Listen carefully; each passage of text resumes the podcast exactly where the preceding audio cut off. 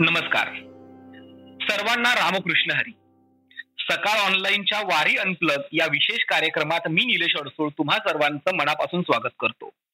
आता पंढरपूरची वारी सुरू झाली. पावसाळा सुरू झाला. या पावसाच्या सरी येऊ लागल्या की आपल्याला ओढ लागते ती पांडुरंगाची पांडुरंग परमात्म्याची. आणि मग आपसुकच ओढ लागते ती पंढरीच्या वारीची.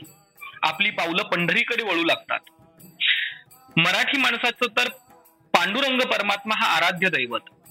आणि जेव्हा ही पंढरीची वारू वारी सुरू होते तेव्हा त्याच्यासाठी प्रत्येक दिवस म्हणजे आजी सोनियाचा दिनू. मग या वारीचं महत्त्व काय?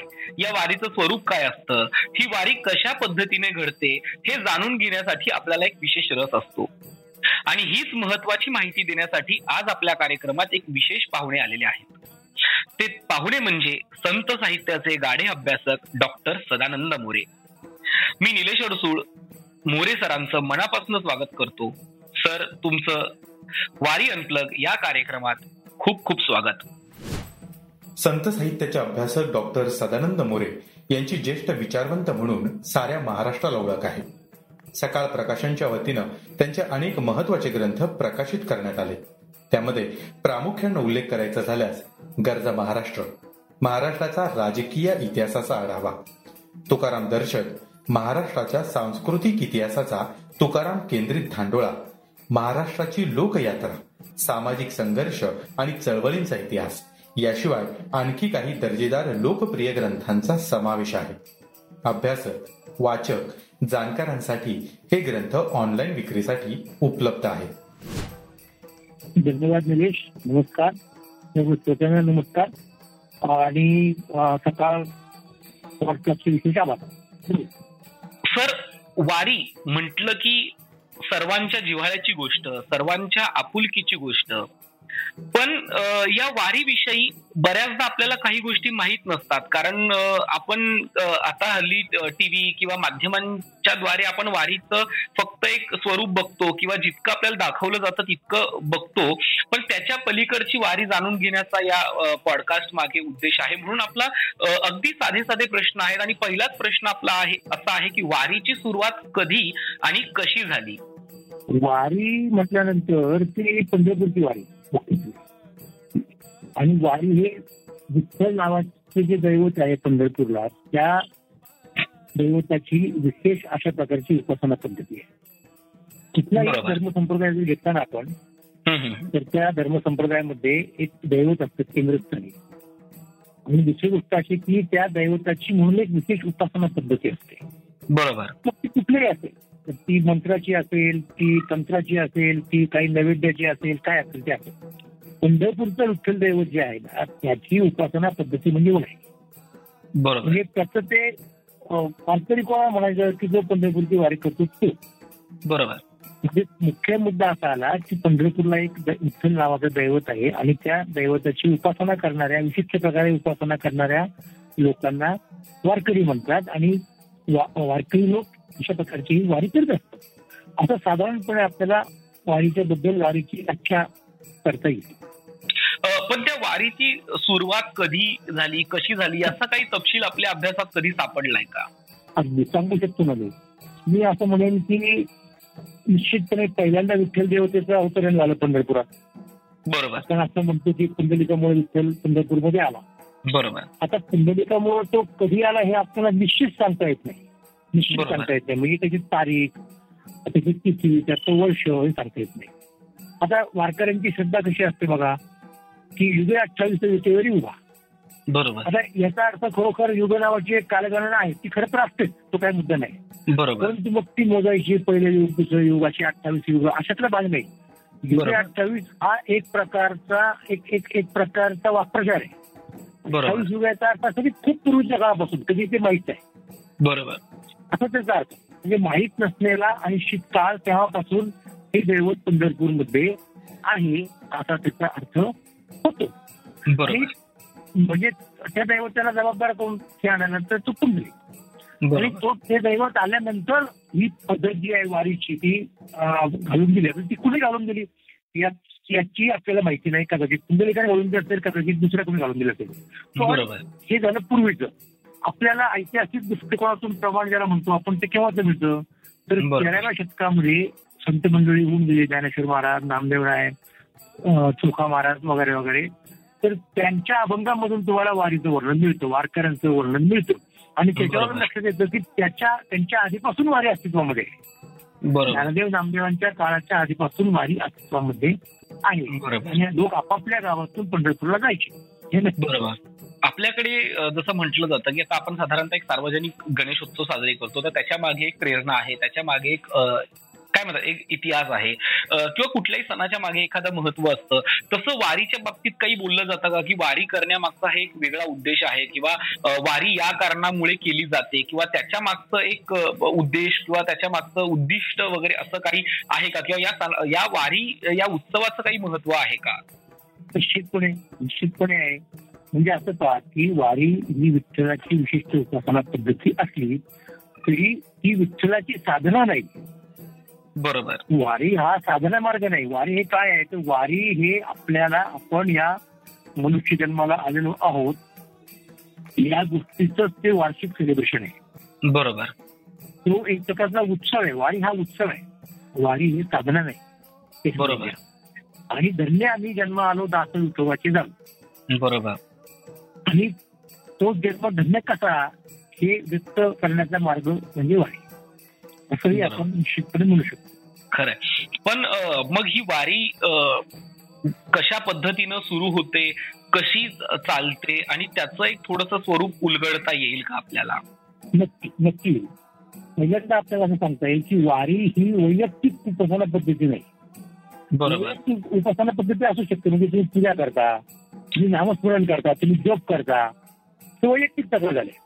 बरोबर. इथे वारी ही सामूहिक उपासना पद्धती आहे.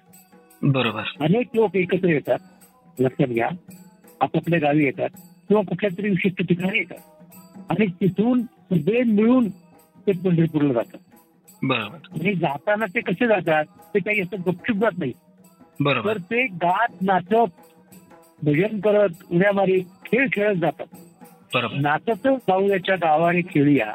सुख देईल विसावारे. किंवा स्वल्प वाटे त्याला जाऊ वाचे जाऊ विठ्ठल तुम्ही आम्ही खेळी मिळी गदारुळी आनंदी. अशा. प्रकारे गदारोळ वा. करूयाची कथा नामाचा गजर. संसार काय करी? अशा पद्धतीने गात नाचत खेळत मग मजा करत अशा प्रकारे एक सेलिब्रेशन करत हे लोक समूहानं की त्या समूहाला दिंडी म्हणतात दिंडी म्हणजे वारकऱ्यांचा अशा प्रकारचा समूह. की जो नामस्मरण करत अभंग गात भजन करत पंढरपूरच्या रोखाने रवाना होतो. बरोबर. पण वार आता तुम्ही उल्लेख केला की वारीमध्ये अनेक दिंड्या सामील होतात. तर वारीचा हा. एक महत्त्वाचा भाग आहे की दिंडी परंपरा. आता ही दिंडी परंपरा नेमकं काय? बऱ्याचदा आपण बघतो की शंभर नंबरची दिंडी दोनशे नंबरची दिंडी एकशे चाळीस नंबरची. तर हे दिंडी म्हणजे नेमकं काय? त्या त्या दिंड्यांचं स्वरूप काय असतं? हो हो. मी तुम्हाला काय सांगितलं की वारी म्हणजे दिंडी म्हणजे वारकऱ्यांचा एक समूह. बरोबर. जो समूह पंढरपूरच्या रोखानं प्रस्थान ठेवतो. बरोबर. या समूहामध्ये किती लोक असले पाहिजे? त्याची रचना कशी असते? तर असा नियम नाही. इतकेच लोक म्हणून. पण किमान आपण सांगू शकतो की वारी म्हटल्यानंतर वारीचं नेतृत्व करणारा वारीला लीड करणारा सूचना देणारा वारकऱ्यांना एक मुख्य माणूस असतो ज्याच्या गाळ्यामध्ये विना असतो. बरोबर. तर तो त्या दिंडीचा प्रमुख असतो. आणि त्या. दिंडी प्रमुखाला सगळे लोक नमस्कार करतात. त्याचा वारकरी एकमेकांना नमस्कार करतात. तो वेगळा होता पण हा दिंडी प्रमुख जो असतो तो सगळ्यांचा मुख्य असतो. त्याच्या इशाऱ्याप्रमाणे दिंडी चालते. आणि नंतर हा त्याच्या विना असतो स्वरासाठी. स्वर जो असतो तो त्या विण्यातून प्रगट होतो. आणि मग तुम्हाला तुम्ही जेव्हा गाता जेव्हा नामस्मरण करता भजनाच्या स्वरूपात तेव्हा ते तालावरती करावं लागतं. ताल पकडण्यासाठी लय पकडण्यासाठी तिथे पक्का असतो. बरोबर. पक्का जे विशेष करून वाचनांचं वाद्य आहे महाराष्ट्रामध्ये. आणि शिवाय तो समूह आहे. पक्वाजवाला एक असतो समजा किंवा अनेक असू शकतात चार पाच दोन आधी दिंडीच्या स्वरूपाप्रमाणे पण. इतर जे लोक चालतात दिंडीमध्ये त्यांच्या हातामध्ये त्यांच्या गळ्यात टाळ असतो. टाळ हे कास्याचं वाद्य आहे. धातू आपण ज्याला म्हणतो. बरोबर आणि तो टाळ म्हणजे जसं पक्वाज वाजवला जातो पक्वाजावरती बोल असतात. म्हणजे बोल धुमाळीचे बोल भजनीचे काही इत्यादी. इत्यादी आणि त्याच्या मात्रा तुम्हाला त्या टाळाने दाखवल्या जातात म्हणजे. सगळ्यांचं समूहाचं एक प्रकारचं पार्टिसिपेशन असतं लक्षात घ्या मुद्दा बरोबर बरोबर. तर अशा प्रकारे हे दिंडी नावाचं युनिट हे पंढरपूरच्या. स्थान ठेवतो. आषाढी वारीसाठी किंवा कार्तिकी वारीसाठी सुद्धा आम्ही काही दिंड्या असतात. पण मुख्य आपल्याला फक्त अपेक्षित आहे की आषाढी वारी बरोबर. निघतात आणि पंढरपूरला वारीच्या दरम्यान म्हणजे एकादशीच्या दरम्यान पोहोचतात बरोबर. आज हजारो वर्षांची आपण ही परंपरा म्हणतो हजारो वर्षांची आपण वारीला परंपरा आहे म्हणतो. तर साधारणतः या हजारो वर्षात किती दिंड्या आपल्या वारकरी या पंढरीच्या वारीमध्ये सामील झाल्या असतील असं काही आपण सांगू शकतो? नाही हे नाही तुम्हाला सांगता येणार. याचं कारण असं की पूर्वी अशा प्रकारचं रेकॉर्ड ठेवण्याची पद्धत नव्हती. बरोबर. आणि दुसरा मुद्दा कसा की तुम्ही जे म्हटलात ना दिंड्यांचे नंबर वगैरे वगैरे. हे केव्हा झालं सुरू? हे जेव्हा दिंड- दिंड्यांचं रूपांतर म्हणजे वारीचं रूपांतर वारी म्हणजे दिंडीने पंढरपूरला झालं बरोबर. मग एक एका गावावरून एक एक दिंडी जायची दोन दोन जायच्या म्हणजे तो त्याच्या ठिकाणचा मुद्दा आहे स्थानिक स्तरावरचा. किंवा. कधी कधी काही दिंड्या एकत्रित पण जायच्या म्हणजे त्यांचं स्वतंत्र अस्तित्व राखून. बरोबर. हे स्वरूप होतं वारीचं. आता पुढे काय झालं या वारीमध्ये त्या दिंड्यांमध्ये एक वेगळा इलिमेंट इंट्रोड्यूस झाला. दाखल झाला. तो म्हणजे पालखीचा. बरोबर. पालखी ही प्रथा वारी इतकी जुनी नाही. बरोबर. वारी ही फार जुनी प्रथा आहे. मग त्या वारीमध्ये पालखी जेव्हा आली तेव्हा त्या वारीचं स्वरूपच बदललं. बरोबर. मग एका पालखीच्या बरोबर किती दिंड्या असतात? मग एक नंबर दोन नंबर तुम्ही म्हणता शंभर नंबर दोनशे तीनशे काय असेल ते. बरोबर. फरक येते. म्हणजे आजचं जे आपल्याला पालखी आपण पहिल्यांदा पालखी सोहळा म्हणतो. पहिल्यांदा शब्द कुठला येतो? बरोबर. पालखी वापरतो आपण पण आपल्या वेळात पालखीचे दृश्य आहेत. बरोबर. तर महाराष्ट्राच्या कानाकोपऱ्यातून अशा अनेक पालख्या पंढरपूरला जातात आणि प्रत्येक पालखीबरोबर अनेक दिंड्या असतात. बरोबर. असं साधारणपणे ते स्वरूप असतं त्या वारीच्या सोहळ्याचं संध्या. बरोबर. त्यामुळं बरोबर पूर्वीच्या काळात किती दिंड्या वगैरे याचं काही आपल्याला कानपत्ता लागायचं कारण नाही. मला असं वाटतं की अगदी सोप्या आणि सहज आणि साध्या शब्दात तुम्ही वारी आम्हाला उलगडून सांगताय. पण आपल्याला अजून या वारीचा जसं वारी पायी हळूहळू चाला मुखाने हरिनाम बोला तसं हरिनाम बोलत बोलत जशी ती वारी प्रवास करत असते तसंच आपल्याला त्या हरिनामाच्या गजरात आपलं हे पॉडकास्ट सेशन पुढे न्यायचंय. या सेशनमध्ये आपण इथेच थांबूया पण माझी सर्व श्रोत्यांना विनंती आहे की अजून असे बरेच सेशन होणार आहेत. अजून आपल्याला या अनप्लग वारीची वेगवेगळी रूप वेगवेगळ्या पद्धती वारीविषयी जाणून घ्यायच्यात. त्यामुळे तुर्ताच आपण इथे थांबतोय. पण लवकरच नवीन भागात अनप्लग वारी आपण अनुभवणार आहोत. तुर्ताच इथेच थांबूया. भेटूया लवकरच. रामकृष्ण हरी.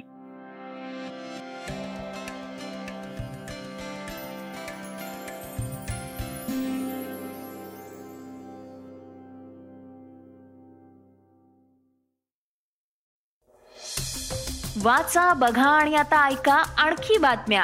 ई सकाळ डॉट कॉम वर. तुम्ही हा पॉडकास्ट ई सकाळच्या वेबसाईट आणि ऍप वर सुद्धा ऐकू शकता. विसरू नका या पॉडकास्टला आपल्या आवडीच्या पॉडकास्ट ऍप वर सबस्क्राईब किंवा फॉलो करायला.